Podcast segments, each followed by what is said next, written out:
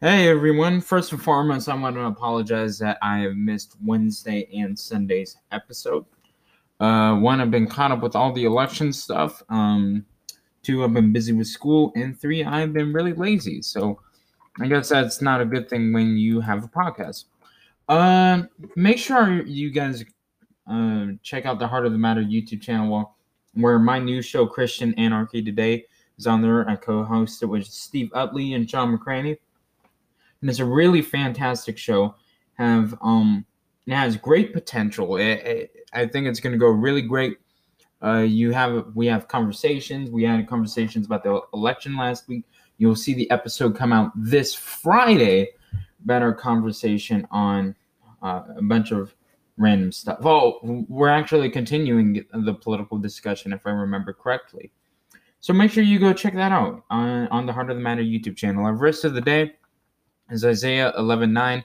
They will neither harm nor destroy on all my holy mountain, for the earth will be full of the knowledge of the Lord as the waters cover the sea.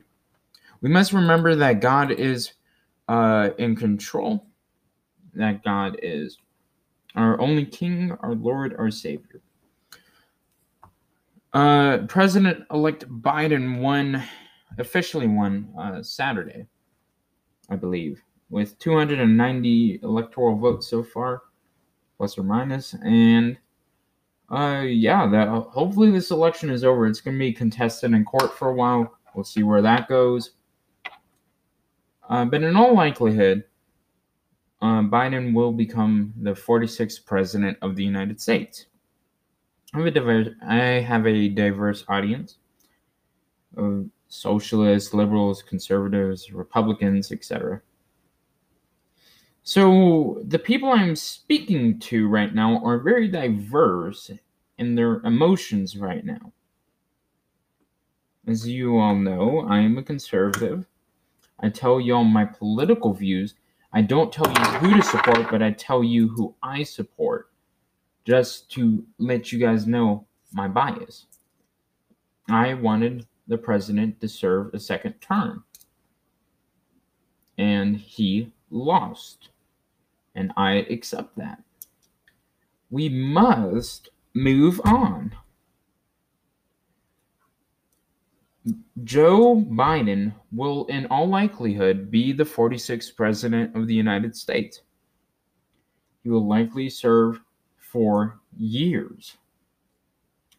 So in that, we must accept it and come to the realization that this will happen. Sorry you keep hearing all this clanking. I keep dropping stuff, so I better stop fidgeting with that.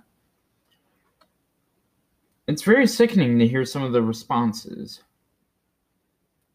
from people on my side of the political aisle. It's very hard to hear the absolute hypocrisy in what we conservatives have been complaining about the left and all their bickering and saying that Trump was an illegitimate president because of Russia collusion. But we're doing the same thing. Now, I trust the legal process, and we will find out the truth through that. How about we just wait and let the legal process do its job? But we have been so divided. We have seen each other as enemies rather than our friends, rather than fellow Americans who want what is best for our country. We have turned the tables against each other as if we are two foreign countries at war. The Republicans versus the Democrats, and then you have people in between.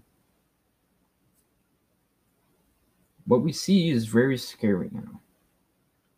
And with the Biden presidency, I go in with the utmost optimism that maybe, just maybe, we will be able to heal the wounds of division, be able to come out of Biden's presidency more united than going into it. That is my hope. I have my doubts. That is my hope.